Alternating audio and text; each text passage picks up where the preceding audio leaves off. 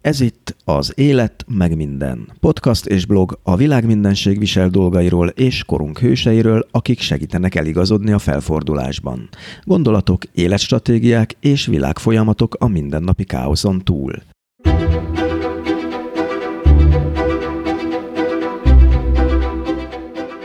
Mexikóban az európai szemnek és léleknek szinte befoghatatlan léptékű a táj, nem vénnek való vidék.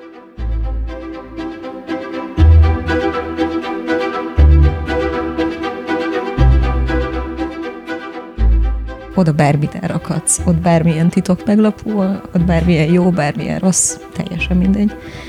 De valahol ott így bármi történhet.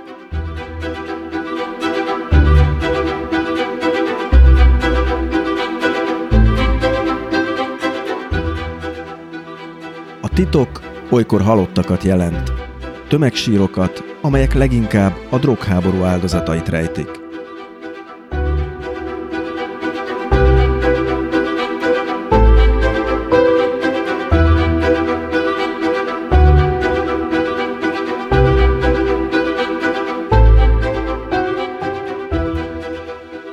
Vannak ilyen fém botok tulajdonképpen, amik ilyen nagyon morbid módon ilyen kereszt alakúak.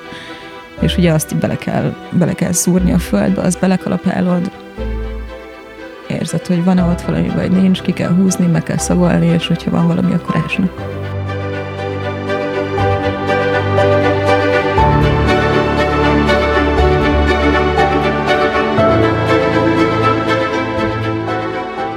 Koleszár Adél fotóival a hozzátartozóikat kereső anyák munkáját dokumentálta, és a sírokkal felsértett tájakat.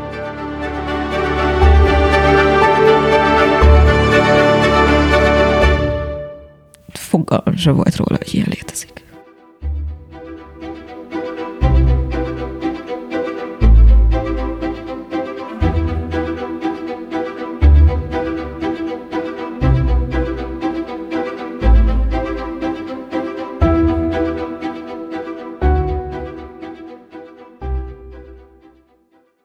Tehát ez itt az Élet meg minden 11. adása, én Tóth Szabolcs Töhötön vagyok, ebben az epizódban pedig Koleszár Adéllal beszélgetek, egy eltűntek utánkutató mexikói szervezetről, amelyet napocskának hívnak, egy vallásról, amelyben a szent halált tisztelik, és arról, milyen megérinteni a sötétséget.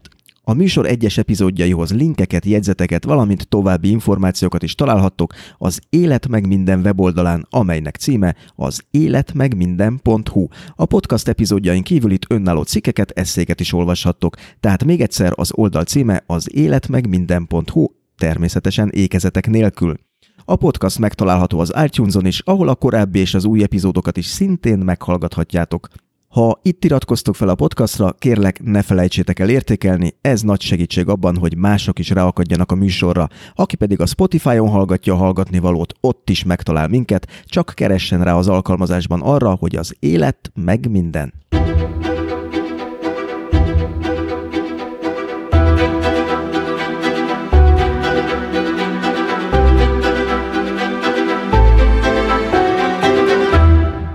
Koleszár Adél 2013-ban utazott Mexikóba, ahol egy alkotói ösztöndíj várta, és bár akkor ezt még nem tudta, egyben egy hatalmas, csodaszép, napfényes ország sötét oldala. Adél a Mexikóban folyó drogháborúk árnyékában előbb a szegények és kiszolgáltatottak körében újonnan terjedő halálközpontú vallásokat kezdte el dokumentálni fényképezőgépével, amely vallások némelyike erősen kötődik a latin-amerikai kábítószercsempészet útvonalaihoz. Majd azokat az asszonyokat követte kamerájával, akik tömegsírokat kutatnak. Szeretteiket keresik, akik a Mexikót elborító erőszak áldozatai lettek. Koleszáradél mindeközben nem csak az embereket, az arcokat fotózza Mexikóban, hanem a sírokkal felsértett tájat is.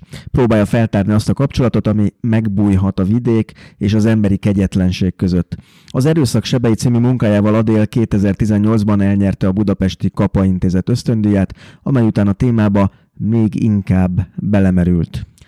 Hát akkor szervusz, Adél, köszöntelek a műsorban. Igazából rengeteg kérdésem van, és hiszen az, amit csinálsz, az földi halandóknak, mint például nekem, kívülről nézve rendkívül izgalmas, és hát megmondom őszintén, egy kicsit egzotikus is. Ugye te voltál az, aki 2018-ban megkaptad a kapa ösztöndíjat, három ember kapta ezt meg Magyarországon. Mi volt ennek az ösztöndíjnak a lényege? Az, hogy ez egy már létező elkezdett munkát tovább tudjunk folytatni, és ennek, ennek adtak egy ilyen pénzügyi keretet, úgymond. Aki nem ismeri ezt a kapa ösztöndíjat, mit kell erről tudni? Mm, hát Robert Kapa a Kortés Fotoművészeti uh, Intézet támogatja ezt. Tehát ez egy magyar intézet? Ez egy magyar intézet, uh, igen, itt Budapesten, és adnak egy alapösszeget, amivel te a már elkezdett anyagodat uh, tudod folytatni, és ebből a végén nekünk egy kiállítást kellett csinálni, illetve tehát vagy befejezni, vagy egy további stádiumba vinni az anyagot. Tehát ugye ez a kapa ösztöndíj, ezt évente három ember kaphatja meg Magyarországon, és akkor utána ebből választják ki a kapa díjast, uh-huh. aki végül, mert nem minden végződik happy end nem te lettél. Ugye ez most volt egy pár hete. Nem kérdezek ilyen hülyeséget, hogy most szomorú vagy emiatt, vagy nem vagy szomorú. Bár megkérdezem. Meg kérdezek, kérdezhetek én is néha hülyeséget. Ez csalódás volt neked, hogy nem te lettél az első? Hát szomorúnak nem vagyok szomorú. Én csak amiatt vagyok picit csalódott, hogy nem úgy raktam össze a dolgot, illetve nem úgy csináltam meg, ahogy, ahogy én feltétlenül elégedett vagyok vele. Nagyon nagy falatot vállaltam, tehát ebben iszonyú olyan sok faktor volt már, amit szerintem én föl sem értem. Mert igen, mert nyilván egy ideje ebben élek, és nagyon sok ilyet láttam. De hát neked már volt egy anyagod, vagy belekezdtél egy melóba. Igen, igen, hát az alapfeltétel. És uh, mi volt ez?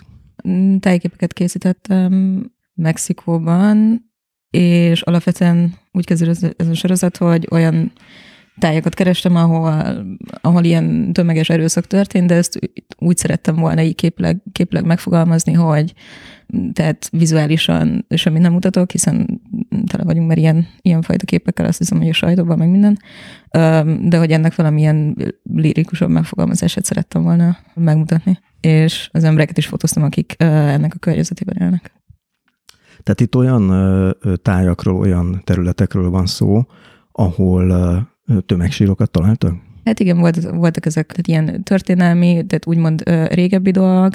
Én alapvetően azokkal kezdtem ö, foglalkozni, csak ezeket ugye picit nehezebb így belőni, meg picit nehezebb volt így ö, megtalálni, találtam egy-kettőt, de aztán így eléggé fel, elkezdtek feltűnni így a sajtóban ezek a tömegsírok, meg nekem is volt egy olyan élmény, hogy annól asszisztensként ide elvittek, és és akkor így e felé kezdtem, kezdtem mozdulni. Ami, ami a modernkori, vagy a jelenlegi kortárs történeteket illeti, ugye nem titok az, hogy ezek az újabb tömegsírok, ezek többnyire a Mexikóban folyó drogháborúhoz kötődő áldozatokról van itt szó. Hát háborúhoz kötődő áldozatokról én az ember így fogalmaznak inkább. Háborúhoz kötődő, mert hogy nem feltétlenül drog? Hát hatalom, pénz. Említetted, hogy hogy ebbe belecsöppentél. Ezt hogy, hogy kell elképzelni? Hát belecsöppenni úgy csöppentem bele, hogy mondom, asszisztensként elvittek uh, egyszer egy ilyen, ilyen sírhoz uh, fotózni, és hát tehát akkor ez még nem volt benne annyira a sajtóban, tehát ez nem volt ennyire publikus, mint amennyire publikus lett mostanra, tehát az kb. három évvel ezelőtt történt. Akkor még, tehát Mexikóvárosban lakó emberek, ott, ottani helyiek, barátaim sem igazán tudtak ezekről, hogy tehát, hogy hogy mennyire súlyos ez a Hát, hogy mennyire a súlyos a helyzet, igen. Tehát most arra már ebben az évben azért nagyon sok, tehát ilyen interaktív térkép is készült, és ott megvannak a számok, lokációk, helyek, nem tudom, évtől kezdve hány embert találtak. Ez a, ez a konkrét történet, ugye ez az igualai incidens, ha lehet ilyen, uh-huh. ilyen eufemisztikus kifejezéssel élni, ugye ez volt 2014-ben. Uh-huh Mm, ha jól emlékszem, ennek az volt a lényege, hogy busszal utaztak diákok, akik nem érkeztek meg, és azóta se lehet tudni, hogy, hát hogy, hogy mi történt. 53 ember volt? 43. 43. És akkor te asszisztensként neked szóltak, hogy van egy ilyen, ilyen sztori, és akkor... Uh, igen, igen, igen. Uh-huh. Tehát egy, egy francia fotós, akinek az apinak, apinak dolgozott, tehát ő itt engem oda, hogy segítsek neki, láttam, hogy mégis mi az Isten van itt. És, és mit tapasztaltál, hogy, hogy, hogy odaértél? Mi, mi, mi, mi tárult fel előtted ebből az egészből?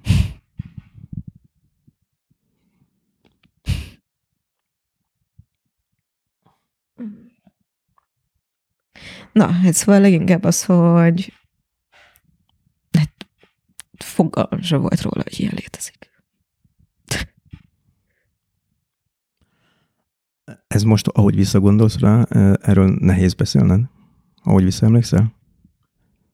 Hát nyilván nem egy jó élmény. Uh-huh. A, ott találkoztál, tehát először, ott szembesültél először tehát azzal, hogy mi, mi, mi a helyzet itt? Igen. Um, nem akarok akkor ebben túlságosan vájkelni, hogyha ez most is ennyire megrázó. Én azért mondok egy-két olyan számot csak, hogy a hallgatók tisztában legyenek, hogy miért annyira megrázó ez a történet, amit itt kigyűjtöttem, tehát, hogy 2006 óta ilyen adatokat találtam, hogy 150 ezer ember ö, ö, halt meg, ö, annyit gyilkoltak meg, és ez a, az igolai történet volt az első, ugye, ami, ami a nemzetközi sajtóban is nagyon nagy teret kapott. Azt, szerinted mi az oka annak, hogy, hogy ez a sztori volt az, ami, ami, ami, amit fölkapott végül a sajtó, hogyha korábbról is azért lehetett iszonyatos mennyiségű áldozatról beszélünk itt. Ja, hát ez volt igazából a döbbenetes, tehát, hogy eddig, uh, addig én nem nagyon láttam, hallottam ilyenekről, tehát, hogy mert ott éltem Mexikóban, Mexikóvárosban, nem tudom, szerintem már olyan másfél éve majdnem, és tehát, tehát oda mentünk, elkezdtünk ugye ilyen helyi fixerekkel dolgozni, helyi emberekkel, és igazából mindenki, akivel beszéltem, tehát, hogy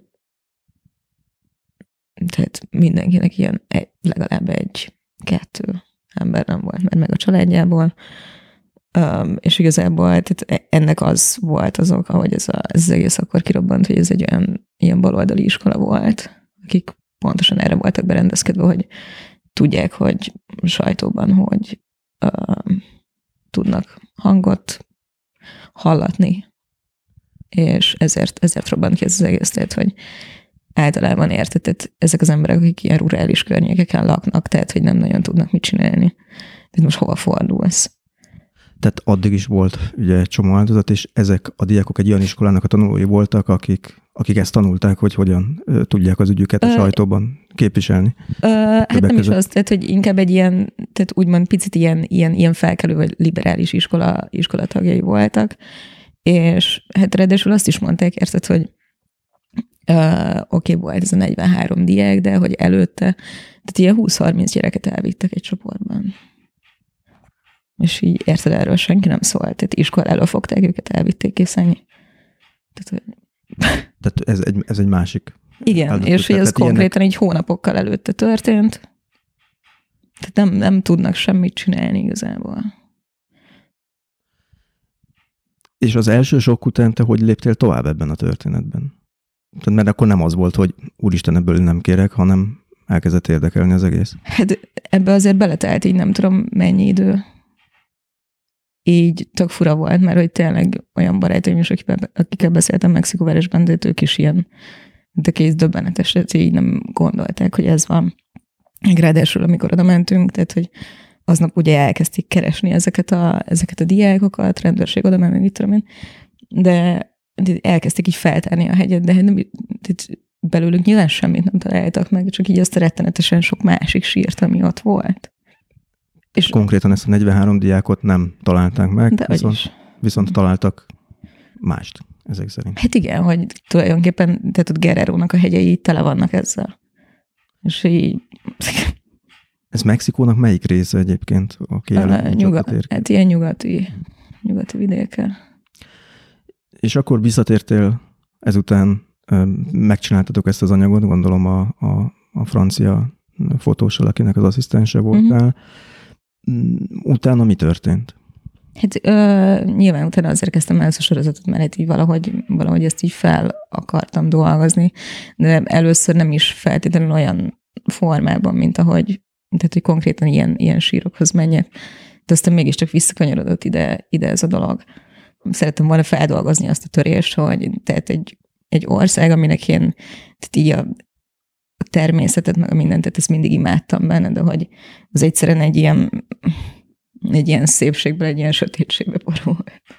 szerettem volna ezzel foglalkozni. Tehát, hogy ami nekem még ebben, ebben utána, utána tetszett, tehát a csoportoknak a munkája, a keresőknek a munkája, az, hogy ők, az, hogy ők miket mondanak meg, tehát valahogy így szerettem volna megérteni, hogy ők egyáltalán erről mit gondolnak, vagy igazából azt az emberi, tehát hogy emberek egyszerűen hogy képesek ilyenre.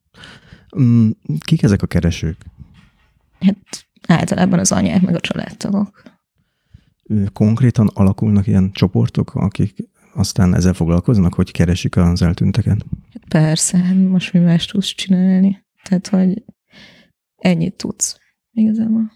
Te hogyan találtál rá ezekre a csoportokra? Hát ezeket cikkekben meg lehet találni. Tehát, hogyha keres, mondom, így egyre inkább jöttek fel cikkek már ezekről, és ott megvannak ezeknek a csoportoknak nevei, vezetők elérhetősége, ilyesmi. És, és akkor te megkerestél ilyen ö, csoportokat. Mm-hmm. Igen, igen. Ők hogy viszonyultak ehhez a kéréshez egyébként? Hát nekik ez teljesen jó nyilván, tehát hogy ö, minél nagyobb a tehát, hogy minél inkább tudnak erről máshol az emberek, akkor tehát ez, ez nekik annál jobb. De hát ugye nekem is nagyon ilyen ambivalens volt ez a helyzet, mert tehát érted, ott vagy egy ilyen helyen, tehát ilyen emberekkel, nekem is nehéz volt így mit kezdeni vele. Azt olvastam egy korábbi interjúban, hogy két ilyen csoporttal dolgoztál végül is együtt, ha lehet így mondani, hogy együtt aha, aha. dolgozni. Igen. Mit jelentett ez, hogy, hogy részt vettél a mindennapjaikban? Hogy, hogy kell ezt érteni? Hát az egyik, az egyik csoport, akikkel dolgoztam, ők általában csak hétvégén mennek ki, hiszen akkor van idejük egyébként, nyilván hétköznap dolgoznak, és akkor így persze lehet hozzájuk csatlakozni. Tehát ők szívesen veszik, hogyha, hogyha ezt valaki így dokumentálja, azért, tehát a mexikóiak alapvetően nagyon nyitott emberek, ezt azért, azért lehet tudni róluk. Ez miben mutatkozik meg ez a nyitottság? Hát, hogy nagyon kedvesek egyébként, tehát, hogy szerintem ez minden ilyen harmadik világban, vagy hát a legtöbb harmadik világban így van, hogy uh, tehát az emberek, akiknek semmiük nincs, azok osztják meg veled a legtöbbet. Jellemző egyébként ezekre a csoportokra is, hogy többnyire szegény emberekből áll? Ez teljesen variálódik, tehát attól, attól függően, hogy melyik az országnak melyik része járunk. Tehát, hogy én éjszakon, én, ott én inkább ilyen alsó, alsó osztálybeli emberekkel dolgoztam. Veracruzban, mert ott, ott már nagyon variálódott a helyzet, tehát hogy azért sokkal gazdagabb állam is, tehát hogy, hogy ott többféle ott nagyobb így a társadalmi megosztottság, vagy ilyen vari, variációk lehetősége. Ahogy olvastam, tulajdonképpen ez a Veracruzi csoport volt az, ahová, akikkel annyira sok időt eltöltöttél, hogy, hogy tulajdonképpen velük, velük laktál egy ideig. Hát igen, ez egy, ez egy furcsa sztori volt, mert tehát az a sír nagyon közel van egy tehát ilyen lakótelep jellegű helyhez Mexikóban. Ö, tehát ez, a, amiről beszélsz, az a sírhely, ez Veracruz mellett? Me- Veracruz mellett, Colinas de Santa Fe a neve, tehát olyan, mint egy, nem tudom, ilyen külvárosi Budaörs, csak egy sokkal ilyen lepattantabb. És akkor annak, tehát attól egy ilyen 15 perces gyalogútra van a, van a sír, és engem a vezető összekötött egy hölgyel, a Széliával, aki ugye ő napi 8 órát dolgozott ezen a síron, tehát hogy neki ez lett így a napi munkája. És hogy engem így nagyon elkezdett érdekelni. Meg alapvetően is, tehát volt bennem egy olyan, olyan drive, hogy tehát érted, ez a Colin, ez a Santa Fe, ez olyan, hogy tehát egy ilyen, tényleg egy ilyen iszonyú, pici, ilyen szegregált közösség. Nem szeretik az idegeneket, rögtön tudják, hogy nem oda való vagy. És hogy nekem ez nagyon érdekes volt, hogy általa így bele tudtunk csöppenni annak a hétköznapjaiba, így Corinza Santa Fe-nek a hétköznapjaiba, tehát hogy így tényleg oda kell így lehetetlen úgy lenni, hogyha nem ismersz valakit. Meg oda a sírha se engedtek be engem dolgozni. Tehát, hogy ott már olyan politikai erők voltak, amik így picit akadályozták, akadályozták a, a dolgokat. És akkor ezt úgy kell elképzelni, hogy te oda költöztél erre a kis településre, Veracruz mellé, és ott laktál? Azért nem oda költöztem, tehát, hogy így nem tudom, szerintem ilyen nettó egy hónapot, hogyha, hogyha voltam a hölgynél, tehát, hogy úgy szerettem volna beosztani egyébként az időt, hogy nekem ami nagyon tetszett ebben a sztoriban, vagy hát amit én így ennek a ennek a folyamatnak a leképezésére nagyon emberi bemutatásának gondoltam így az első pillanatban, hogy nagyon durva volt ezt látni, hogy tényleg valaki minden nap fel kell, valaki minden nap ugyanazt csinálja, és igazából semmi más nem változik, csak az, hogy valószínűleg be fogják zárni a sírt, és, és semmi más változik, tényleg mindig, mindig, minden ugyanolyan, csak az évszakok. Meg a, a fények. Nem tudom. A fények az mondjuk fotós szempontból is Igen, tehát érdekes. hogy valamiért akkor volt egy ilyen egy ilyen gondolatom, hogy az idő múlásával, és egyébként meg a, a dolgoknak, a, az apró dolgoknak a változásával lehetne ezt a keresést, reményt, életet valahogy így képileg bemutatni. A, a képekre még ö, vissza szeretnék térni, csak nem biztos, hogy mindenki érteni fogja, hogy, hogy mivel telnek egy ilyen csoportban a napok. Hogy, hogy, hogy kell elképzelni azt, hogy, hogy ők azzal foglalkoznak, hogy sírokat tárnak fel. Ez konkrétan mit, mit jelent? Hát az történik, hogy nem tudom, reggel felkelnek, mondjuk tegyük fel fél hatkor, hát olyan, mint az irodádba mennél, mint, mint hogy a munkahelyedre mennél. Felkelnek, találkoznak a ott a sír, sír előtt volt egy ilyen kis éjjel-nappali, éjjel-nappali bolt, annak a bejáratánál találkoznak, és onnan beviszi őket igazából egy ilyen autó. És ami érdekes volt ebben a csoportban, hogy ők ruhákat adnak el, ruhákat, ételeket, és ugye maguk finanszírozzák ezt az egészet, hogy a csoport néhány tagjának fizetést is tudjanak adni, és amikor bemennek, ugye az történik, hogy tehát, ö, vannak ilyen fém botok tulajdonképpen, amik ilyen nagyon morbid módon ilyen kereszt alakúak, és ugye azt így bele kell, bele kell szúrni a földbe, azt belekalapálod, érzed, hogy van-e ott valami, vagy nincs, ki kell húzni, meg kell szagolni, és hogyha van valami, akkor ásnak. Tehát, hogyha, hogyha holtestet ér ez a fém, akkor... Látszik kiesni. Uh-huh. És ezt egyébként az elején még ö, csak nők csinálták, de tehát ott így a körülmények azok rettenetesek, tehát hogy tehát nem úgy rettenetesek, hogy bármi, hanem egyszerűen csak így az időjárás olyan, tehát hogy ez egy, ez egy sivatagos, tehát trópusi sivatagos rész. Tehát nekem is is sikerült júliusban oda mennem, tehát hogy az azt jelenti, 50 öt, fok van. 50 fokot így nem, nem bírsz dolgozni, meg ráadásul tehát egy 40-50 éves nő, tehát nem fogja tudni 50 fokban kiásni a sírt. És ezért alkalmaztak még plusz három férfit. Aha. Hogy ők a, a tényleges fizikai munkát aztán már a vége megcsinálják. És tehát akkor ez egy olyan hely volt, ahol valóban találtak? Hát nagyon sokat, tehát közel 300 Csak ebben a, csak ezen a sírhelyen? Igen. Hát azt mondják, hogy, de hogy engem ez azért is érdekelt ez a sztori ennyire, mert azt mondták, hogy ez Latin Amerikában a legnagyobb. Azt lehet tudni, hogy kik kerültek oda? Sikerült bárkit is azonosítani? Hát 16 embert ö, azonosítottak a végére, tehát ez egy közel két éves munka volt, és teljesen változó. Tehát, hogy nagyon sok embert egyébként tehát azért itt, itt sok már a szervkereskedelem van, sokszor, hogy össze is tévesztenek embereket. Tehát ilyen rossz, ilyen rossz időben nem kell így arra gondolni, hogy ez, ez a sok ember, ez mind valami rosszat, tehát még igazából egyetemről van szó. Tehát nyilván az áldozatoknak egy része itt a banda háborúkból kerül ki, de sok ártatlan, úgymond ártatlan ember is, akiknek semmi köze ehhez a, ezekhez a mm, gengszerekhez. Igen, hát valamilyen hatalmi dolog, nem lehet ezt tudni. Igazából. Mm hány nő vesz, vett részt, vagy vesz részt abban a csoportban, a, a, a Veracruziban, akikkel? Hát ez ilyen közel, közel, közel 200 volt. Uh-huh. És ők hogy találják meg egymást? Ez, ez érdekes volt, elkezdtek egy, tehát volt egy hölgy, az alapító, a Lucy, ő felvette néhány másik anyával a kapcsolatot, azt így ismerték egymást, csináltak egy ilyen WhatsApp csoportot, hogy ne érezzük magukat annyira egyedül. Ez a WhatsApp, ez, a, ez az internetes Aha, uh, úgy egyébként, hogy itt nem is használja. Igen, ez nagyon érdekes, hogy, hogy valahol nagyon meg, valahol Magyarországon meg kevesen Igen, használják. igen, igen, igen. Tehát, hogy nem tudom, mi ezt Mexikóban folyam, tehát ezen kommunikálunk, ezen telefonálunk, ezen csinálunk mindent igazából. Igen, ez olyan Magyarországon meg a Facebook csetet használjuk ott meg. Aha, meg tehát mi, mi ezt használjuk így általában, általában mindenki. Um, és ő ott alakított egy ilyen, ilyen csoportot, ahol ugye megosztották így a gondolataikat, meg mindent, és akkor így elkezdtek szerveződni. Aztán ez a csoport egyre nagyobb lett, nem tudom, minden nap küldenek ilyen fényképeket, nem tudom, bármi, ami így eszükbe jut meg, hogy az aktivitásokat is ott szervezték. Tehát uh, nyilván olyan nők csatlakoztak ehhez, akik, akik, akiknek a családjában uh, eltűntek voltak, és ez, ez, ez egy motiváló uh, tényező volt. Hát abszolút csak ilyenek, persze.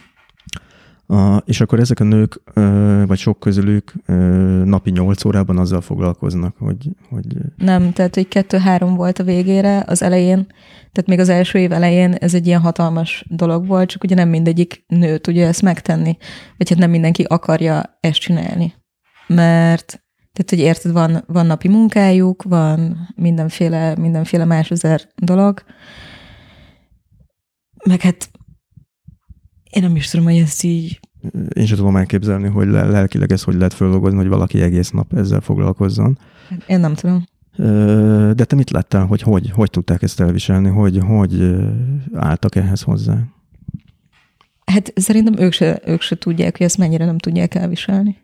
Persze hajt téged egy, egy ilyen drive, hogy valamit, valamit kell találnod, meg valamit akarsz csinálni.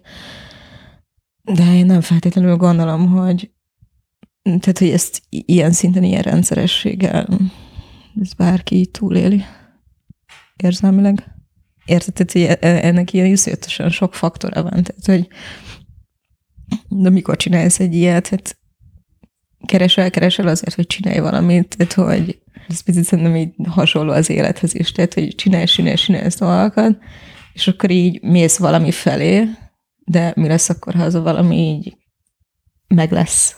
Utána mi lesz a következő, vagy nagyon sokan meg se akarják találni nyilván a, a szeretteiket egy ilyen helyen, tehát hogy hogyha megtalálod és így fogod látni, tehát akkor az megint mit fog okozni. Nagyon sokan nem akarják egyébként. Azt, hogy ezt nem tudatosítják magukban, az azt jelenti, hogy ezek az asszonyok ugyanúgy próbálnak vidámak lenni, viccelődnek, vagy hogy, tehát hogy lehet, ezt, Persze, miért, de... hogy lehet megbirkózni ezzel a mindennapokban? Tehát iszonyú jó fejek, tehát hogy nyilván nem azért töltöttem velük ennyire sok időt, mert nem jó fejek, tehát nagyon-nagyon jó fejek.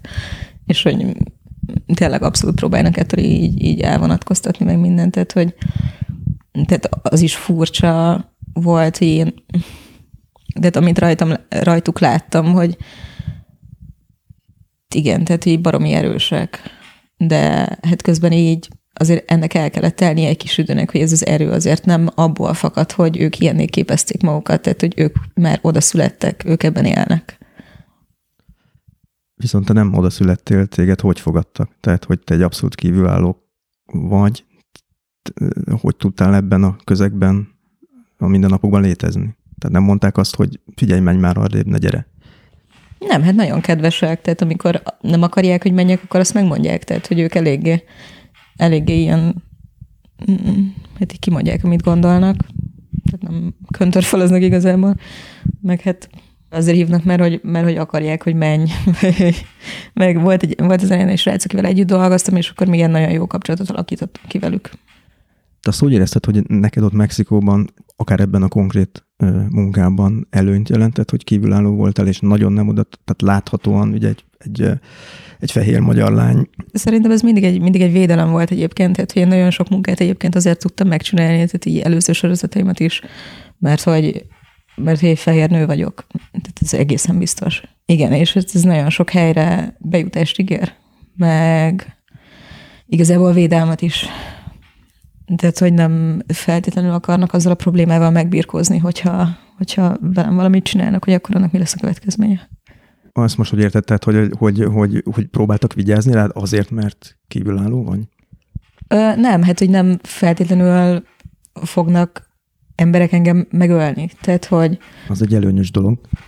Ezt most le is kopogom tehát hogy ennek nagyobb következményei vannak. Tehát hogy a tömeges eltűnésről egyébként azt is, azt is kell tudni, hogy azért is ilyenek, mert hogy nagyon sok embernek ilyen rurális környéken nincsen személyazonossága. Tehát, hogy a populációnak, tehát nem tudom, ilyen kb. 40%-os számot lehet mondani, tehát nekik nincsen személyazonosságuk. Hivatalosan nem léteznek. Hivatalosan nem léteznek. És éppen ezért? Úgymond hivatalos következményei nagyon nem is lehetnek, hiszen, hiszen a családjukon kívül sehol nincsen az feljegyezve, hogy, hogy ők léteznek ellentétben veled, aki nagyon is fel vagy jegyezve európai. Hát, tehát, hogy annak valószínűleg lesz egy ilyen nagyobb um, problémaköre, tehát, hogy még az se feltétlenül lenne nagy, de hogy egy picivel nagyobb annál, mint, mint más esetekben. A hallgatóknak mondom csak, mert ugye itt nagyon nehéz a dolgunk, mert képekről kéne beszélni, ami nincs előttük de hogy itt olyan fotókról van szó, a, a, ami tényleg nekem nagyon fura legalábbis, hogy működik. Most egy csúnya szóval élve, mert egy csomó képen ugye tényleg maga a táj van rajta, és mégis van benne valami olyan ki nem mondott, nem rögtön jelenlévő dráma, ami nagyon erősé teszi ezeket a, ezeket a felvételeket.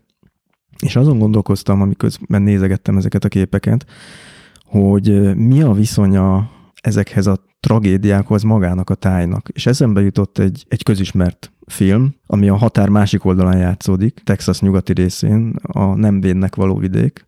Ott is egy nagyon erősen jelen volt ez a táj, a, a, a kegyetlensége és a kíméletlensége és a szépsége együtt. És az jutott eszembe, hogy, hogy létezhet-e valami fajta nagyon misztikus kapcsolat a kettő között, hogy ennek a tájnak a kíméletlensége hatással van arra, hogy mi történik ott.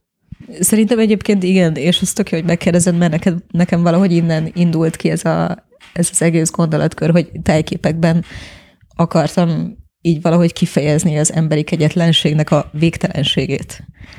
Szerintem nagyon sokszor, amikor ránézel egy ilyen végtelen tájra, egyrészt azt érzed, hogy így úristen, bármi megtörténhet, így enyém az életet, egy ilyen végtelenségérzést ad neked, tehát egy ilyen teljességelményt valahol. Jó, ez már nagyon messzire visz, meg így nekem folyton mennek így össze-vissza Az nem baj, ez nagyon jó. Tehát, hogy egyrészt egy ilyen végtelen tájban, ami ilyen beláthatatlan és ilyen ellenőrizhetetlen, hiszen akkora. Tehát én ilyeneket tőletem még soha nem láttam, hiszen európai vagyok. Tehát ott, oda bármit elrakadsz, ott bármilyen titok meglapul, ott bármilyen jó, bármilyen rossz, teljesen mindegy. De valahol ott így bármi történhet és de én egy picit azt is éreztem, hogy úristen, akkor az első, nem tudom, ilyen európaiak, akik idejöttek, azok is ezt érezt, érezhették, és valahol nekem egy ilyen, egy ilyen kolonizáló, ilyen effektus is van benne, tudod, amikor így soha nem lehet el ilyet, és hogy ja. és, és ehhez a kolonizáláshoz ott hozzátartozik, és most nagyon, szó szerint nagyon morbid leszek, hogy hogy, hogy megjelennek ezeken a tájakon, vagy a föld alatt az emberi maradványok, tehát az ember, ember kegyetlenségének a, igen, a, a igen, relikviumai. Igen, igen, igen. Ha lehet így emberekről beszélni. Igen, meg hát, hogy meg hát igen, tehát hogy a tájakat is felsértik ezekkel a sírokkal, úgymond, meg ami szerintem még érdekes kapcsolat lehet, hogy hogy igen, behoztam ezt a, ezt a kolonizáció dolgot, mert ezen most nem is sokat kezdtem gondolkodni, de hogy azt mondják, hogy ezt most újra éljük, újra éli az a vidék. Tényleg az olyan helyeken történnek ezek a, ezek a dolgok most, amik ilyen nagyon érdekesek, egy új, újra kolonizálás történik, úgymond. Ezekkel a kereszt alakú, alakú vasudakkal próbálják kiszedni az embereket a földből, tehát egy ilyen teljesen testhez ragaszkodás, egy testközpontú vallás van, amit az első emberek vittek oda, akik kolonizálták a vidéket. Tehát, hogy... Igen, itt, a, itt a kereszténységről van szó. Igen, igen. És egyébként az, a, a, az előadásodban is megfogott, amit egy pár nappal ezelőtt hallgattam, és nagyon elgondolkoztatott, amikor azt mondtad, hogy, hogy, hogy ennek az elszántságnak, hogy keresik az eltűnteket, ennek valószínűleg a vallási hagyományhoz is van köze, hogy ezt kifejtenéd, hogy ezt hogy értetted? Hát ahhoz is, igen, mert hogy tehát, hogy nyilván nyomok nélkül ö, nincsen semmilyen konkrét bizonyíték, és test nélkül nincsen halál. Az a valaki addig az, az így folyamatosan ott lesz, vagy azt gondolod, hogy ott lehet. És hogy annak így a lehetősége nem fog eltűnni. Tehát ez, ez nem csak vallási, az is, de hát tehát ez egy ilyen abszolút emberi dolog. Hogy, de hogy... azért vallási vonzata is van a dolognak, tehát hogy, el, hogy az, hogy el kell menni. Igen, igen, és ott előkerült egy, egy másik motivum is, ami nagyon megfogott, hogy ugye a kereszténység egy nagyon testközpontú vallás, amiről kevesen, vagy nem mindig gondolnak bele az emberek, hogy a testben való feltámadás az egy, az egy fontos motivum, amit te is ebben az előadásban említettél, és talán a ragaszkodás is ahhoz, hogy, hogy, hogy van egy kíméletlenség abban, hogy eltüntetik ezeket az embereket, és nincs meg a test. Igen, azt a Bihari Ági hozta be, hozta be a beszélgetésbe, és igen, tehát ez, ez nyilván azért van, hogy ne legyen, ne legyen semmilyen nyom, de ő azt mondta, hogy tehát ez még azért is van, hogy minél nagyobb legyen a fájdalom. Mert hogyha nincs meg a test, akkor a feltámadásnak a, a, a kiteljesedése is hiányozni fog, mert nincs. Nem tud mit kezdeni a hozzátartozó ezzel a hiányjal. Egyébként eszembe jutott egy, egy, erről egy, egy, egy történet, hogy, hogy nem ez, ez egy nagyon erős motivum lehet ott, de még a 2000-es évek elején én dolgoztam egy olyan sztorin, egy fotóssal, a Belicai Lacival, mm. amikor Boszniába mentünk, ahol szintén ilyen tömegsírokat tártak fel, és ott azonosítottak genetikai módszerekkel, és úgy tűnik, hogy ez egy tényleg egy univerzális dolog. Egyrészt nagyon igazad lehet, hogy, hogy van a, a vallásnak ebben nagy szerepe, de abban, hogy ezek az emberek akkor találnak megnyugvást, ugye, ott is kiderült, hogy évekkel utána is nagyon fontos volt az azonosítás, mivel nem tudták magukban lezárni azt a történetet, amíg a test nem volt meg. Hát persze, hát valamilyen fajta konkrétum kell az elmének, tehát hogy az utána már csak egy ilyen, egy ilyen folyamatos körforgás. Érted? Ezzel, ezzel kelsz, ezzel fekszel. Rád konkrétan milyen hatásra volt ez, tehát hogy más ember vagy most, mint amikor elkezdted ezt a történetet feldolgozni? Amikor kezdtem csinálni? Hát szerintem abszolút más, vagy hát másféle, igen. Tehát, hogy ennek már azért több vetületét látom, meg nem is, nem is mondom azt feltétlenül, hogy, hogy jó felé vettem az irányt, tehát, hogy az egészen biztos, hogy ebből rettenetesen sokat tanultam, hogy mi az, amit amit nekem meg kell csinálni, mi az, amit látnom kell, mi az, amiről már abszolút nem akarok tudni. És hogy igen, tehát hogy ez nekem azon kívül, hogy így általánosabban beszélek igazából az emberi kegyetlenségről, mert valahogy ez volt a kiinduló pont. Utána azért picit túl sokat láttam ennek az emberi faktoraiból. Mi az, amit most mondasz, amiről már neked nem kell tudni? Igen, nyilván, hogy téged nem érint, akkor akkor így az a jobb, hogyha kizárod magad ezekből a dolgokból. Tehát, hogy mondjuk szerintem itthon is úgy lehet könnyebben élni, hogyha megpróbálod magad mondjuk az aktuál politikából kizárni, és szerintem a világon mindenhol ugyanolyan, hogy neked van egy saját életed, és arra kell koncentrálni, hogy te saját magad jólétére valahol. Tehát, hogy te saját lelki egészségedre, és persze ezekből annyit hallgatsz meg, amennyit, amennyit meg, meg akarsz, vagy amennyit azt érzed, hogy szükséges ahhoz, hogy ebből valamit át tudj adni, de ezért se lettem ilyen újságíró, mert hogy így, így oda megyek, így megnézem ezeket a tájakat, lefotózom úgy, ahogy uh, szerintem így érthető lesz, vagy valami olyasmit átad, mint amit én is érzek, amikor ott vagyok. De hát akkor így lehet, hogy elfordítom már a fejem, vagy így becsukom a fülem, amikor ezekről a dolgokról elkezdenek beszélni. Ez, ez azért furcsa, amit mondasz, mert nagyon kevés olyan embert ismerek, aki ennyire belement volna egy nagyon rázós sztoriba, mint te. Tehát az, hogy te hosszú időt együtt eltöltöttél ezekkel az emberekkel, az azt jelenti, hogy nagyon is belementél.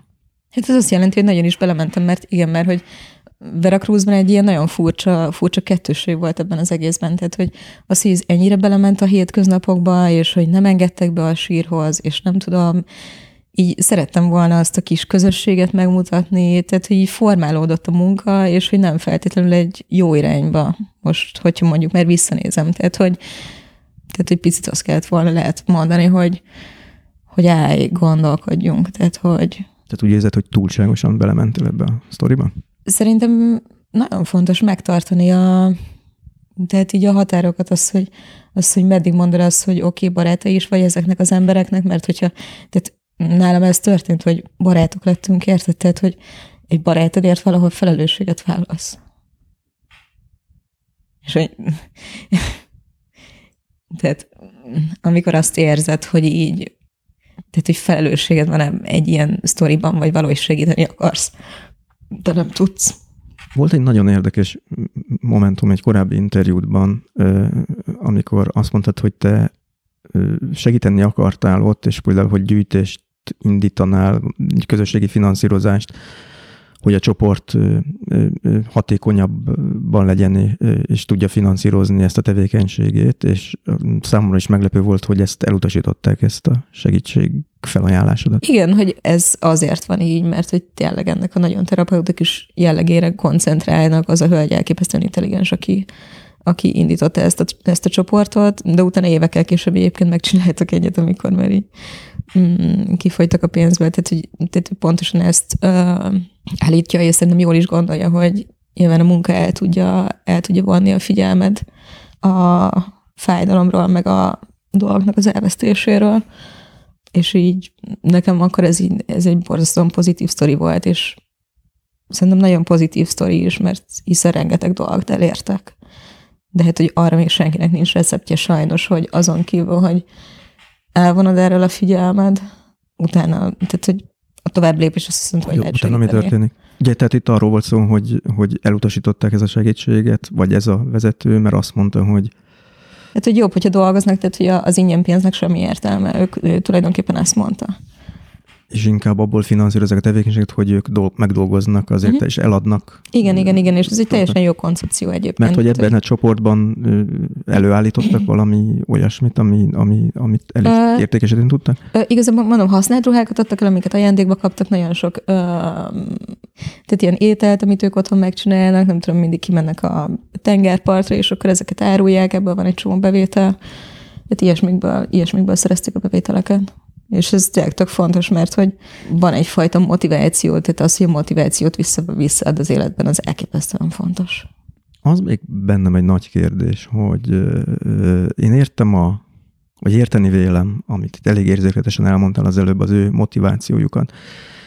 De téged miért izgatott ennyire, vagy miért érdekelt ennyire ugye egyrészt a tájnak és a és ahogy te mondod, ennek az újra kolonizálásnak a viszonya, de ugyanakkor ami mögötte van, az az elképesztő erőszak, ami, ami ezeket a dolgokat eredményezte. Ez volt a furcsa, igen, a, a dologban, hogy tehát az első ilyen, ilyen munka, amit megcsináltam, az így, az így pont, pont jól jött ki, tehát, hogy ott egy hetet eltöltök, egyszer, egyszer kimegyek a, a csoporttal, csoport. az első csoporttal, és hogy ezekről az embernek van fogalma, hogy mik történnek, tehát hogy valahogy már annyira nem azt mondom, hogy nem hat meg, mert nyilván meghalt, de hogy nem szeretném, hogy ez így hasson rám.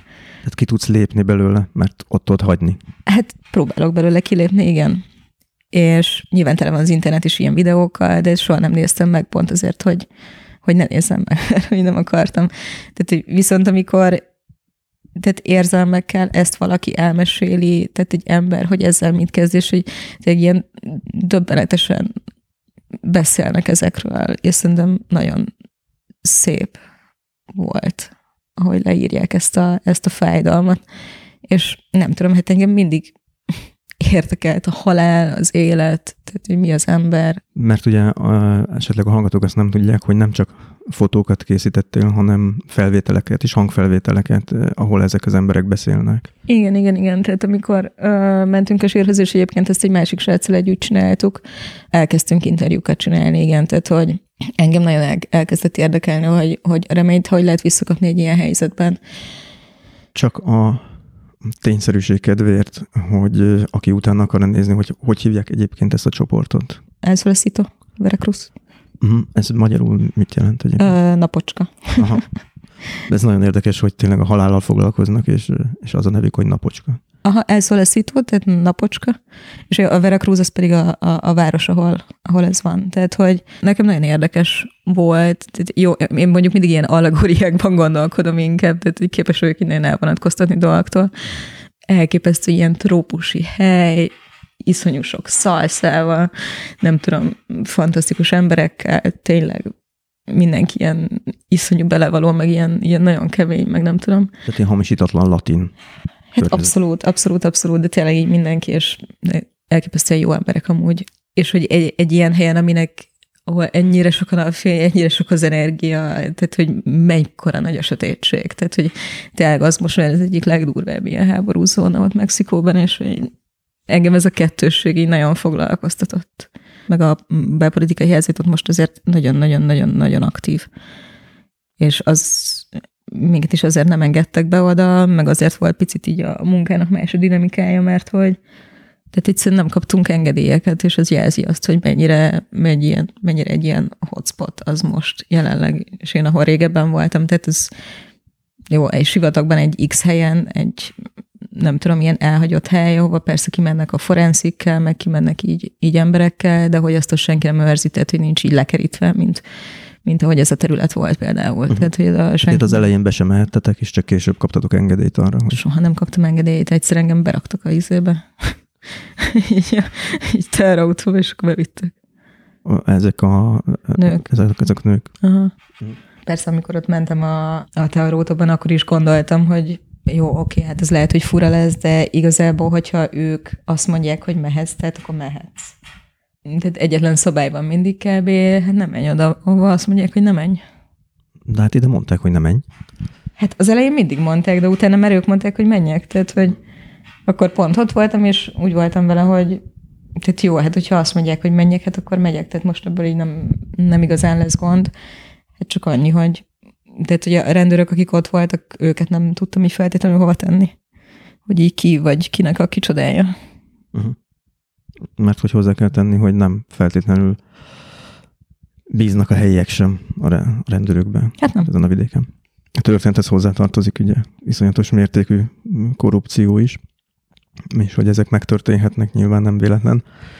Mm, visszatérek egy korábbi kérdésemhez, amit félbehagytunk, hogy te hogy érzed, hogy mennyiben lettél más ember? A, a, mi az, amit másképpen látsz? Mi az, amit, amihez másképpen viszonyulsz azok után, hogy ezt, ezt végigcsináltad ott? Ahhoz viszonyulok másképp, hogy mm, szerintem egy a veszélyesebb világban igenis nagyon nagy mm, nagyon rossz következményei lehetnek a döntéseidnek. És hogy elképesztően kordában kell tartani azt, hogy miért, hova, kivel. De ez ugyanúgy vonatkozik arra az életre is, ami, ami nekem kim volt Mexikóban, tehát hogy nem két millió emberről beszélünk, hanem 30 millióról csak a fővárosban, tehát igen, fontos az, hogy, fontos az, hogy tudd, hogy mit csinálod, és, és tudd, hogy miért csinálod ebből a szempontból más ember lettem, mert még nyilván abban, hogy fogalmam sincs, hogy egy emberre ez milyen hatással van. És azt már nem feltétlenül tudom. A, hát ez most egy közhelyes dolog, amit mondok, de ugye felnőtté válásnak egy fázisa is volt ez a ez a tapasztalás? Mexikói kényletem az mindenképpen, hogy most hogy egy idegen ország saját lábadon, saját lábadon megállj, nem tudom, megkeresd a, megkeresd a pénzet folyamatosan, tehát hogy ezt itthon is csináltam, csak hogy ott nyilván, tehát egy olyan közegben, ahol ilyen, ilyen zéróról indulsz, tehát ott azért egy picit nehezebb.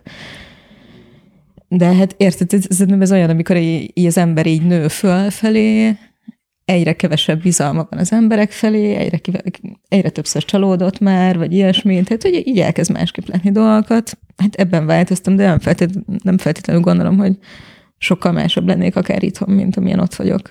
Tehát, hogy itt is hogy lettek volna csalódások valószínűleg, vagy így mindannyian jobban védjük magunkat, mert szerintem felnőttként. Mm, de azért azt hozzátenném, hogy nagyon um, nem is hétköznapi dolog, mert ugye amit te csináltál, mert mert az egy dolog, hogy valaki kimegy külföldre, és ö, megteremti a, a, az életnek, vagy a túlélésnek a, az alapjait, akár anyagilag, akár, akár úgy, hogy próbál beilleszkedni az ottani közösségbe, de hát azért neked itt pluszban még bejött ez a nagyon-nagyon durva történet erre. De én, találtam ki, tehát, hogy mindig szerettem az ilyen durva témákat, tehát, hogy nem tudom, nagyon szeretem az ilyen regényeket is, a tudom, utazás az éjszaka mélyre, imádom ezeket, szeretem az ilyen felfedező regényeket, nem tudom, valahol engem, egy, engem a, lenyűgöz. A Szelinnek a regényről beszélsz? Ő az egyik kedvenced ezek szerint? Az egy tök jó könyv, azt nagyon bírom. Tehát, hogy engem lenyűgöznek az ilyen dolgok, tehát valahol is szeretem, és a sötétséget azért picit is szeretem megérinteni, de tehát így szeretek róla tudni, szeretek róla néha gondolkodni, és így szeretem ezt megjeleníteni, de nem feltétlenül kell oda menni, és így az arcában nézni, tehát hogy ez, ez addig még jó, ameddig így meglapul valahol. De megérinteni a sötétséget. Hát így az arcban nem kell. Tehát, hogy... Ugye a, a Nietzsche-től szokták ezt a nagyon elcsépelt idézetet, rengeteg amerikai film előtt lehet látni. Nem biztos, hogy pontosan idézem, de hogyha elég sokat nézel a, a mélységbe, a sötétségbe, akkor egy idő után visszanéz rád. Hát ez visszafog. Tehát ez a mostani sorozatod, ennek ugye a címe, azt még nem mondtuk, az erőszak sebei volt de amiről még nem beszéltünk, és valószínűleg a hallgatók se tudják hova tenni, uh-huh. hogy hogyan kerültél Mexikóba. Tudni. És ez mikor volt, amikor te kimentél? 13 vége, 14. 2013-14. Meg lehet kérdezni, hogy most hány éves vagy? 32. 32, tehát akkor voltál 28, amikor, uh-huh. jól számolom? 28 éves korodban kaptál egy ösztöndíjat, uh-huh. és ez mire szólt? Hát, hogy elkészítsük egy adott fotóanyagot, egy ilyen átíz rezidenci program, ki kell, ki kell találni egy projekttervet, és akkor te azt megcsinálni, megvalósítani. És miért pont Mexikót választottál? Nem tök jó ösztöndíjuk volt, és mindig látni akartam Latin Amerikát. mindig imádtam a spanyol nyelvet. Uh-huh. Úgyhogy gondoltam, nézzük meg, hogy mi a, mi a helyzet. Meg egyébként tök érdekes, mert nagyon sok magyar fotós is oda, oda sodródott, voltak ott nagyon sokan. Tehát a Kati Horna is nagyon sokat alkotott ott, őket is ott is laktak. Még egyszer a nevét szóval? Kati Horna. Uh-huh. Uh, Robert Kapa is lakott ott, Mexikóvárosban egy ideig, tehát az ő, ő gyűjteményét például ott találták meg, Mexikóvárosban ott rejtegette. Amikor kimentél, akkor kerested is ezeket a kapcsolódási pontokat, a nagy elődök? Akkor még nem tudtam egyébként, uh-huh. hogy, hogy volt ott egy ilyen, tehát hogy ők a spanyol polgárháborúból oda menekítették a dolgaikat, nagyon sok uh, európai zsidó menekült oda, mm, és ők is ott folytat, tehát ők is ott nem is az, hogy bújtak meg, hanem tehát ott voltak egy darabig, és ott éltek ilyen, tehát ilyen alkotói életet, tehát hogy volt ott egy ilyen kisebb, kisebb közösség, akikkel így fotósként ott voltak, meg ilyen alkotó emberekként. És akkor te kimentél 2013-ban, de ott tulajdonképpen teljesen egyedül kezdtél el működni? Hát nem annyira, mert volt egy professzorom, és akkor ott már hozzákapcsolódtam egy ilyen fotós iskolához, a lakótársam is fotós volt, tehát, hogyha valami tanácsot adhatok így a fiatalabb generációknak, hogyha valami ilyesmire készülnek, hogy alkotóként mennek máshova, igen, szerintem az első legfontosabb dolog az, hogy egy alkotói közösségbe belekerül, és alkotói közösségeket keres. Szerintem nyilván itthon is vannak ilyenek, talán kisebb számban vannak, de külföldön szerintem iszonyatosan sok van egyébként, de valami olyat, ami aktív, ami tényleg ad egy ilyen kreatív közeget, meg egy ilyen alapvető ilyen biztonságérzetet, meg tényleg a kreativitás az a legfontosabb. Tehát nyilván mindenki azért máshol, hogy új nem tudom, impulzusokat szerezzen, és akkor az erre a legjobb környezet. Mm, te azelőtt, hogy kimentél volna Mexikóba, mit csináltál? Te... Fotós voltam. Ugyanúgy fotóztál? Uh-huh. Én masztere jártam Moméra, uh-huh. meg szociológiára, mert meg én fotóztam, tehát fotóriporterként is működtem. És azelőtt is vonzottak már egyébként ezek a, az erőszakkal kapcsolatos témák, hogy kimentél Mexikóba, vagy ez ott jött? Nem, én itthon is hasonló arcokat fotóztam mindig, tehát hogy, tehát, hogy vagy a, tehát ilyen környezeti elnyomás, tehát mindig szerettem az ilyen deviáns arcokat, inkább az ilyen kívülállókat, tehát hogy mindig én is egy picit ilyesminek éreztem magam, vagy úgy, hogy a világ is egy ilyen furcsán, furcsán kívülálló dolog volt, így nekem mindig. És ott, amikor kimentél Mexikóba, akkor hogy találtad meg ezeket az arcokat? Ugye megint a hallgatóknak mondom, akik esetleg nem találkoztak még a fotóiddal, hogy több vagy sok olyan portré is van, ahol tényleg elképesztő arcok vannak, olyan emberek, akikről nekem is legalábbis az első reakcióm az volt, hogy én nem mentem volna oda hozzá. Hát igazából ezeket az embereket ilyen, tehát ilyen ünnepségeken találtam, és sok ilyen, sok ilyen vallási összejövetelre jártam, az elején még csak így fotózgattam így ezt-azt, éppen amit így megláttam, meg amit így... Itt az utcán amit, találkoztál emberekkel? Utcán emberek, emberek, akikkel találkoztam, meg nagyon sok interjút készítettem fiatalokkal, hogy egyáltalán értsem, hogy, értsem, hogy így Mexikó miről szól, tehát hogy nekünk innen innen nézve egy teljesen másik világ, és egy nyilván nem az, tehát hogy ott is ugyanúgy emberek élnek, mint mi, így semmilyen nagy hókusz-pókusz nincsen körülötte, hát csak is sokkal komplikált a világ És igazából ez csak a társadalmi, társadalmi szakadék, szakadék az, ami ezt így elképesztően komplikáltá teszi, meg a nagysága. Talán az egyik, vagy az első nagyobb képsorozatod az egy ilyen vallási tárgyú sorozat volt, ami, ami itt Magyarországon is ismerté vált, az pedig a címe volt, a, puskáznom kell, tehát a, a hit útjai. Az új, új útjai. A hit Igen. új útjai. Igen. Ami szintén kötődik a halálhoz valamelyest. Uh, hát igen, mert hát ez, ez az ő kultúrájukban teljesen, teljesen bele van ágyazódva. E, ezt hogy is hívják ezt a vallást? Mm, hát igazából ennek több, többféle, többféle ága volt. Tehát én teljes mértékben így az alternatív vallások felé fordultam, és azokat szerettem volna így úgymond kutatni. Mexikóban is a, a lakosság hatalmas része vallásos. Tehát ilyen 90%-os arányokról beszélünk, és hogy milyen vallásosak. Tehát, hogy a, a, a szegénység nagyon durván kötődik össze a, a vallással, és egy ilyen remény és hitkereséssel. De amikor ennyire másfélék a, a körülmények, és ez nekem egy ilyen tök érdekes, ilyen tehát ilyen antropológiai lenyomata volt úgymond az országnak, hogy mennyire más, hogy formálódik egy ilyen vallás. Tehát, hogy annyira mások az igények, hogy valami teljesen új fog születni. Tehát hogy ezek a, ezeknek a vallásoknak a nagy része így keresztény alapokra épül, de össze, összefonoltak ilyen régi ilyen mezoamerikai hitvilágba hozott dolgokkal, csak hogy teljesen más, így a, teljesen más a rendszeret, tehát hogy a kereszténység az ugye túlvilágban hisz élet utáni életben, ezek a vallások a mostani életben hisznek. És azt mondják, hogy ez egyetlen biztos dolog a halál, utána nincs élet, vagy ők nem feltétlenül hisznek a feltámadásban egyébként. Tehát ez egy halál kultusz igazából?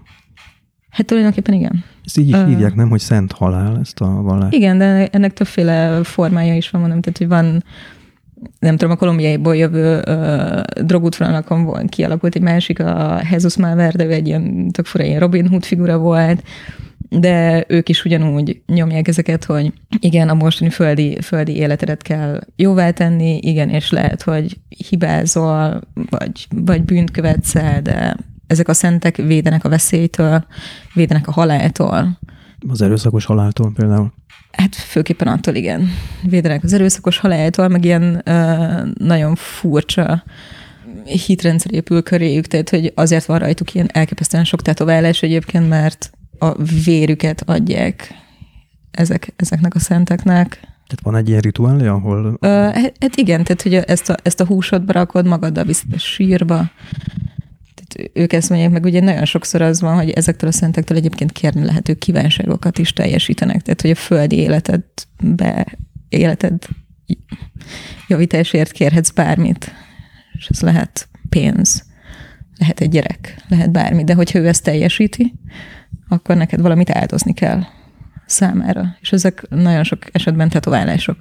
És egyébként, hogyha ezt nem teszed meg, hogyha nem áldozol neki, akkor azt mondják, hogy ugyanakkor a mértékben fog valamit elvenni az életedből, mint amit ő adott. Most az jutott eszembe, hogy tulajdonképpen ez a mágikus gondolkozás, ugye a katolicizmus megvan, most egy Szent Antal jutott eszembe, tehát ez a, a szentektől való kérés, illetve az, hogy talán a katolikus egyháznak mindig is volt egy ilyen tudatos politikája, hogy próbálja úgy, úgy téríteni, hogy beépíteni a, a, a helyi kultúrákat, és úgy tűnik, hogy most valami fordított játszódik le, hogy van a katolikus vallás, és akkor el, ebből építenének be mintha elemeket ebbe az újba, a, a, amit elmondtál. Uh-huh ebbe a Szent Halál, vagy a másik, amit említettél. És ezt úgy kell elképzelni, hogy te elmentél ezekre a szeánszokra, a ünnepségekre? Persze, ezek nyilvánosak. Tudsz egy példát mondani arra, hogy hogy néz ki egy ilyen szeánsz? Ezek általában utcán vannak, tehát ezeket rejtegetni kellett, ezeket a vallásokat nagyon sokáig, nem volt templomuk, tehát utcán, utcán csináltak ezeket főleg, kántálnak, sok ember összegyűlik, tehát olyan, mint egy bármelyik ilyen, ilyen fesztivál igazából, csak tök máshogy néznek ki az emberek, meg azért picit sötétebb tud lenni a hangulat. Uh-huh.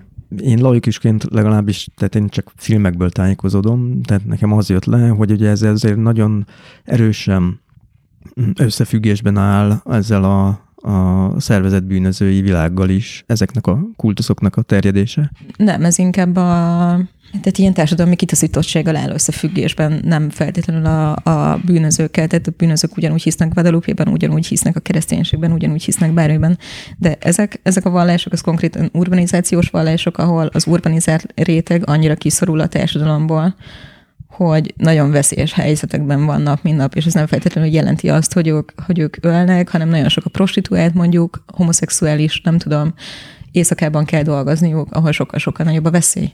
És ez nem feltétlenül jelenti azt, hogy, tehát, hogy ők rosszat csinálnak, hanem csak az, hogy, egy, tehát, hogy veszélyes szituációban vannak nap, mint nap. És ez lehet akár maga, maga az élet. Az élet, mint veszélyforrás. Hát igen.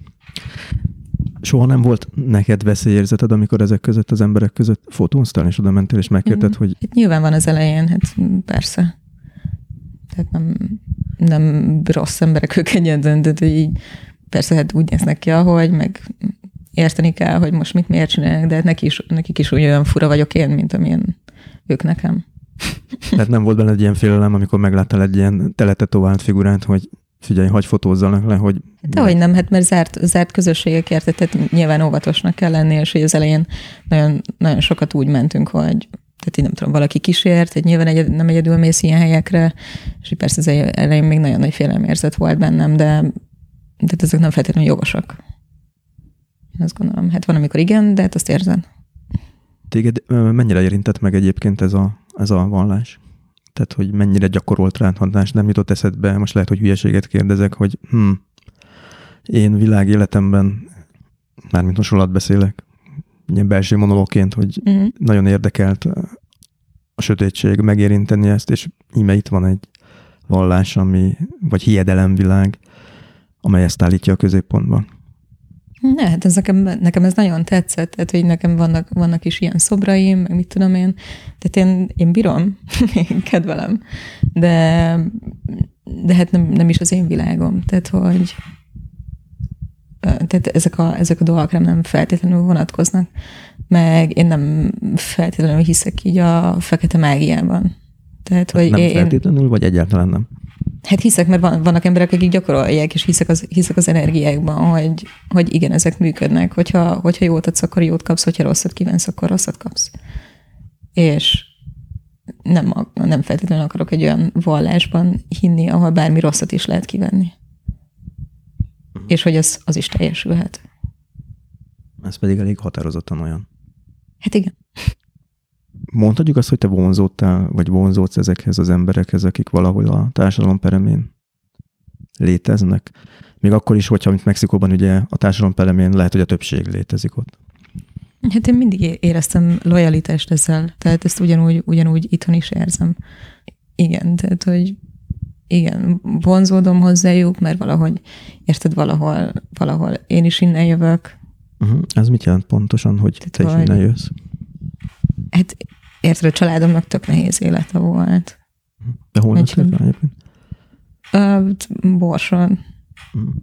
Érted, a szüleimnek pontosan látom, hogy mennyire nehéz volt. A, mondhatjuk azt, hogy a gyerekkorodban is, mindennapjaidban is körülvettek azok az emberek, akik akiket úgy gondolsz, hogy a perifériára szorultak, vagy ott, ott léteznek? Nem, nem is az, hogy a perifériára, de értetted, hogy igen, szegény emberekről van szó, iszonyatosan sokat kell harcolni, iszonyatosan sokat kell dolgozni, tök sokat kell küzdeni, így tök sokféleképpen. És hogy persze ez mindenhol hogy nyilvánul, meg itt is megnyilvánul valahogy, meg nem Mexikóban is megnyilvánul valahogy. Tehát én azért tudtam velük szerintem jól kommunikálni, mert hogy nem érzem, hogy ez annyira különböző lenne egy itthoni nehéz sorsban vagy szegénységben felnőtt valakitől, attól függetlenül, hogy más ö, szimbólumokat használnak. Csak hát a helyzet más. De ezért se éreztem annyira, tehát hogy úgymond ilyen különbözőnek magam. De hogy e, ezek inkább ilyen antropológiai szempontból érdekeltek, tehát hogy nagyon érdekes, ahogy, ahogy kinéznek meg, amikben hisznek meg, hogy hogy csavarja az egészet a, egy, ilyen, egy ilyen erőszakos környezet. Visszamész Mexikóban? Hát ott van még egy csomó cuccom, egy csomó minden, mindenem van, de hát én nem hiszem, hogy ez ilyen vagy-vagy. De az is lehet, hogy itt a nemzetköziség egyében hamarosan átteszed a székedet valamely más országba. Hát ez is lehet, igen. Most még egy picit ilyen formálódási időszakban vannak a, vannak a dolgok, de hát nem hiszem, hogy minden ennyire ilyen definitív. mennyire kivitelezhető az az élet, mennyire élhető az az élet az, hogy, az, hogy te új helyeken találod magad, és tehát, hogy nem itthon élsz Magyarországon, ahol van egy kialakult környezet, baráti köröd, hanem, hanem kimentél Mexikóban, ott kialakítottál egy olyat. Mennyiben ö, fenntartható ez, hogy folyton belecsöppensz valami újba? Hát szerintem ez már abszolút fenntartható. Én egyre inkább azt látom, mint ugye nyilván, amit akár a szüleim sem akarnak feltétlenül elfogadni, vagy így nem nem az, hogy elfogadni, csak hogy idősebb generáció ezt nem feltétlenül látja szerintem, de hogy már egy ilyen teljes internacionalizálódás ment végbe, tehát a, a Föld már azért viszonylag annyira kicsi, hogy nem tudom, maximum 15 óra alatt ott vagy bárhol, tehát hogy felülsz egy repülőre, ott vagy és kész. Tehát, hogy már az internetre is, tehát ilyen baromi nagy fluktuáció, és nem is hiszem, hogy ezeket már úgy kell eldönteni, hogy itt élek, ott élek, mit tudom én, hogy hol élek. Persze valahol van valami, ami oda köt valahova, de hogy ennél, ennél már sokkal dinamikusabb minden, én azt gondolom. És addig vagy otthon, vagy ott vagy otthon, hogyha te otthon vagy, így a szívedben. Tudod, hogy mit akarsz, és hogy miért vagy ott, ahol vagy.